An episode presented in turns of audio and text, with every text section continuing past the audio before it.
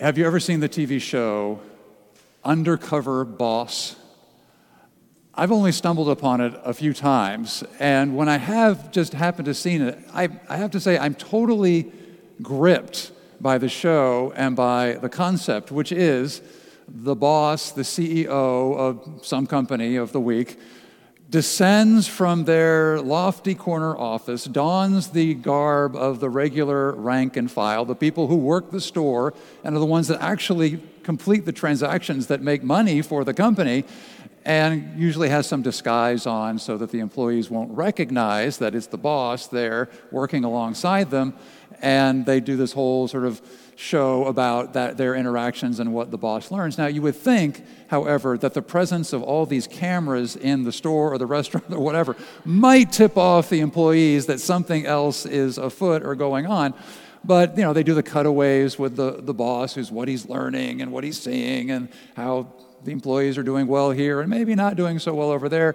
And then at the end of the show, typically there's a moment where the boss takes off the, the, the costume, the disguise, and then the employees recognize him and they have a little conversation about you know what's going well things they might be doing differently. Sometimes they're sitting there eating together and having a laugh about this entire experience. But typically it's a moment of compassion and understanding for the boss, who learns a little more about what the business is like from that vantage point.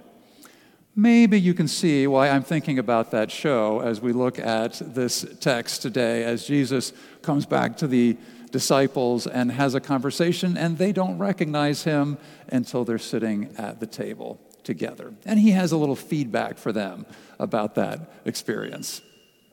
It reminds me as well of a conversation I had with a friend many years ago. His name is Wayne.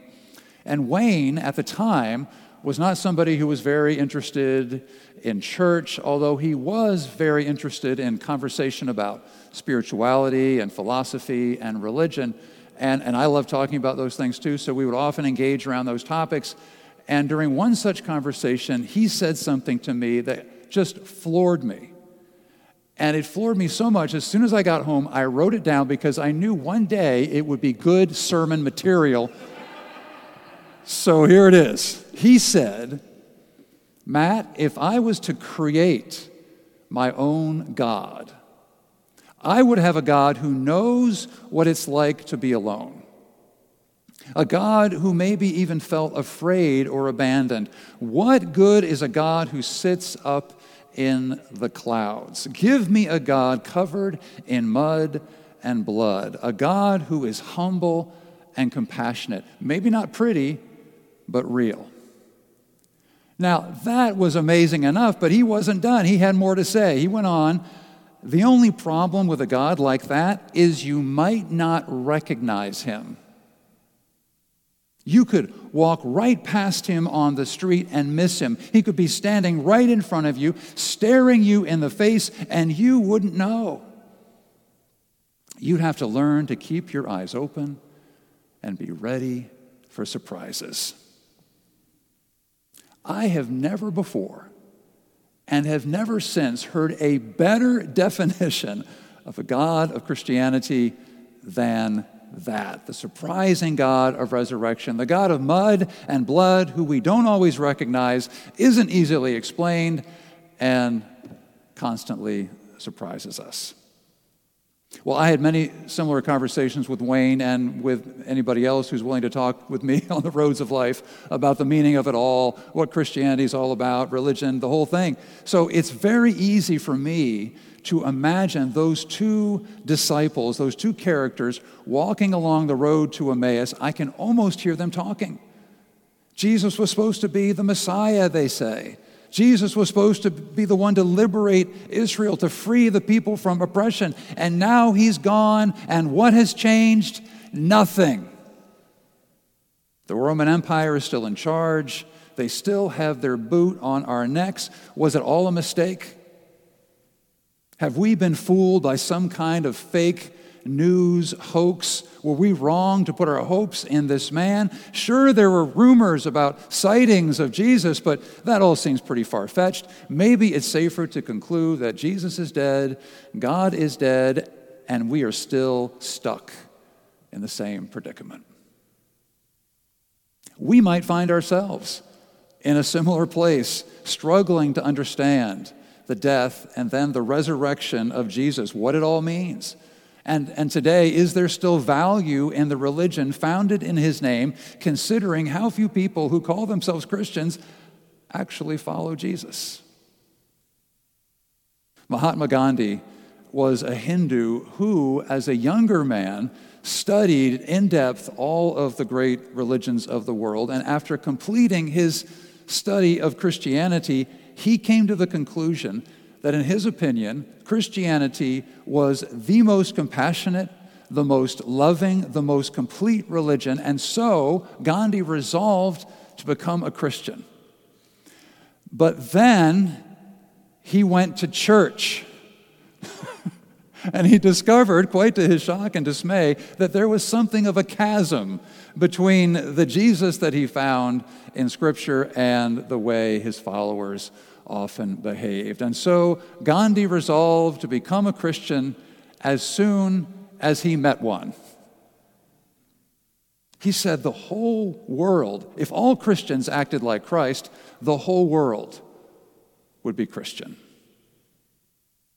Just on Friday, I was chatting with somebody who was new to Virginia Highland Church, and we were lamenting the state of the world and the state of the church and how the church has been sort of co opted by this whole Christian nationalism faction and white supremacy and the MAGA crowd and the whole thing. And so we decided maybe we could do our part by creating a new reality TV show called Christian ish. Christian ish, can't you see it? You know, looking at all the faults and foibles and all out failures of those who claim to be Christian, not just of that crowd, but really of all of us. Because sadly, many people believe that religion is mostly about belief and believing things. We, we actually call religious people, sometimes Christians are called believers, as if believing is the main thing and the most important thing that we do. And therefore, Christianity for many has become about believing things, believing the right things, and not behaving in the right way, in the most compassionate way.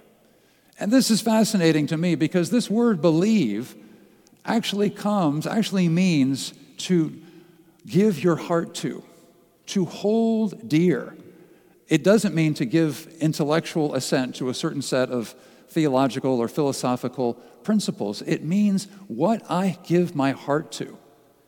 So if you ever struggle with, well, what do I believe? I'm not sure what I believe. What are my beliefs? Turn the question around. Ask yourself, what have I given my heart to?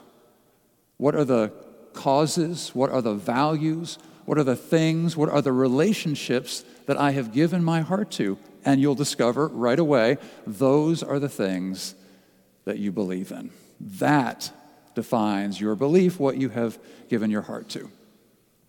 When people get married, as they have in this space right here for decades, they don't stand before God and the gathered community and say, Let me tell you what I affirm about the institution of marriage. that would be a little boring.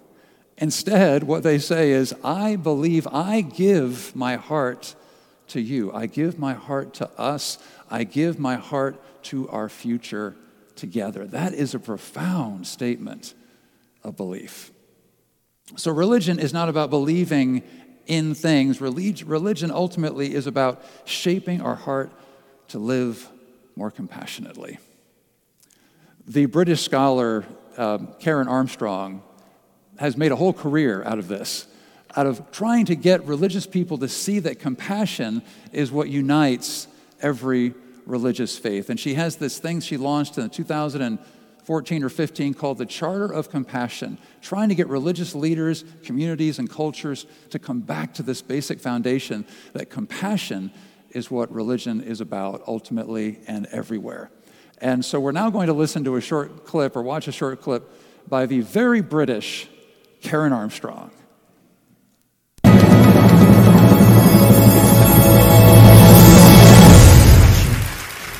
And it is an arresting fact that right across the board, in every single one of the major world faiths, compassion, the ability to feel with the other in the way we've been thinking about this evening, is the, not only the test of any true religiosity, it is also what will bring us into the presence of what Jews, Christians, and Muslims call God or the divine.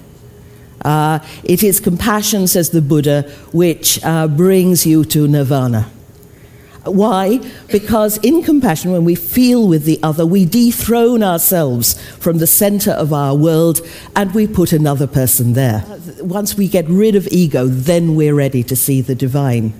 And in particular, every single one of the major world traditions has highlighted and has said at the, put at the core of their tradition what's become known as the Golden Rule.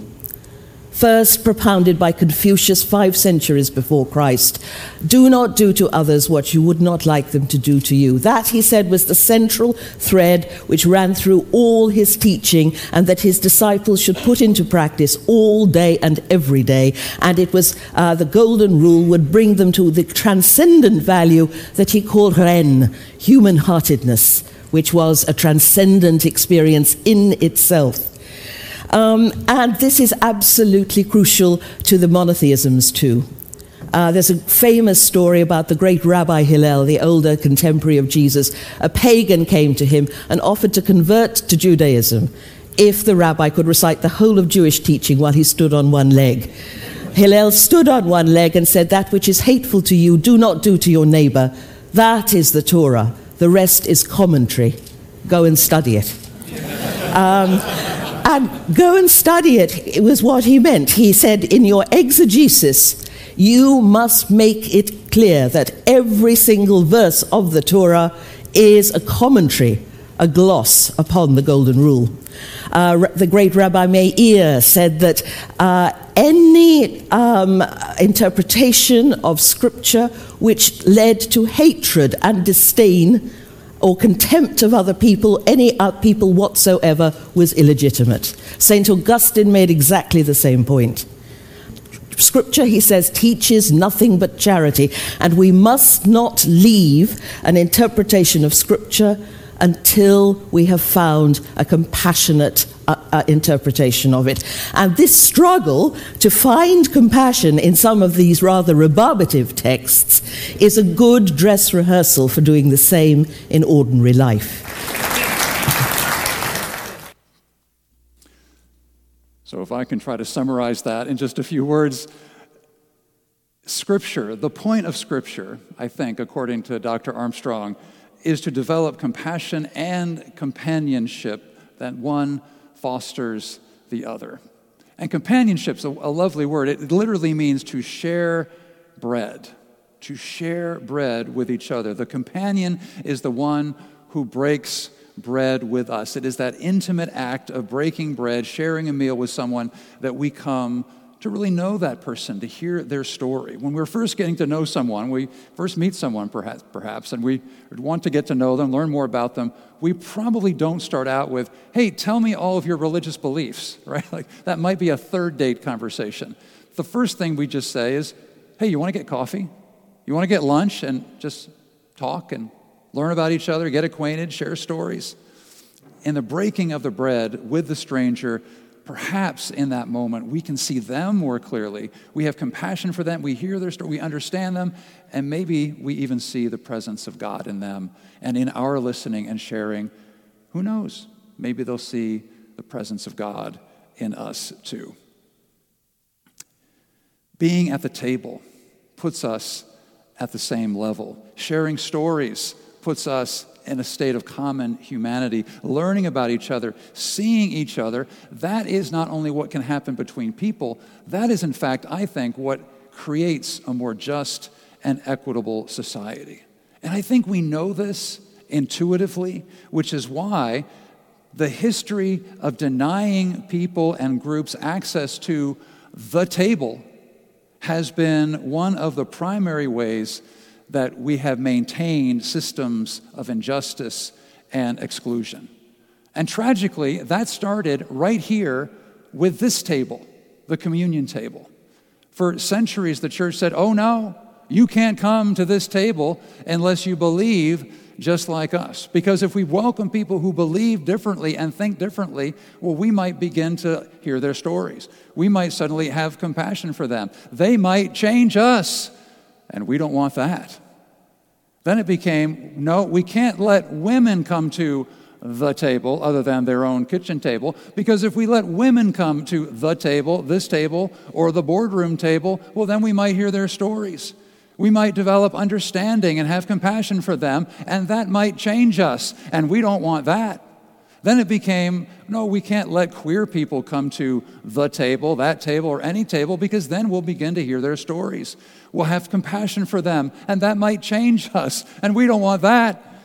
Then it became, well, no, we can't let people with disabilities come to the table. First of all, we might have to change our building just so they can get in and have a seat at the table, but then we'll begin to hear their stories. We'll develop understanding and have some compassion for them, and that might change us, and we don't want that. There is this fear among those who are already at the table that if we let other people come to the table who historically have not been there, that those who have been there will suddenly lose their place at the table. And we are hearing this right now in that state called Florida, as well as in other parts of the country, right? There is a fear that if we do DEI education, diversity, equity, and inclusion, if we teach black history, if we teach queer identity and allow schools to talk about that, there is a fear that those who don't share those identities will suddenly no longer have a place at the table, which is such a sad conclusion. Because the truth is, when more people come to the table and we listen to each other's stories and we develop more compassion for each other, we don't find ourselves bumped off the table. We find the table growing and there's more room for everyone. We find our own hearts expanding. I remember when Anne was pregnant with our second child, and I was having a conversation with another dad who had four kids. And I remember saying to him, So, when you have more than one kid, like, do you have to divide up the, the love pie? You know, and now each kid only gets a half, or in your case, a quarter of the pie? And he said, No, man, that's not how it works at all. When you have another kid, you get a whole nother pie. It's limitless.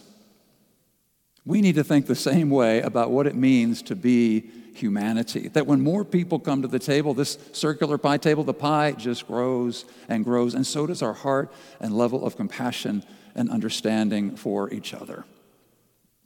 Now, still, not everybody is anxious to have people join and come to the table to bring their stories and their experience, which is why I love the quote from Shirley Chisholm, who said, If they don't give you a seat at the table, bring your folding chair. Well, she just has a folding chair. She's just going to be here for a minute.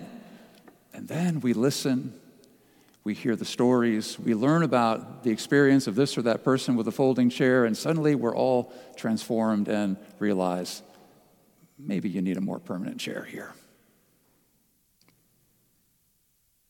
One of the most powerful things for me about this story of the disciples walking to Emmaus is that nobody knows where Emmaus is. According to biblical archaeologists, there are at least nine possible locations for the village known as Emmaus, which to me suggests maybe Emmaus is nowhere because Emmaus is actually everywhere. It's everywhere where we find the table and the occupants of the table growing and expanding, where we're seeing one another, recognizing our common humanity, and celebrating the presence of God in each other. Amen. Ashe. Namaste.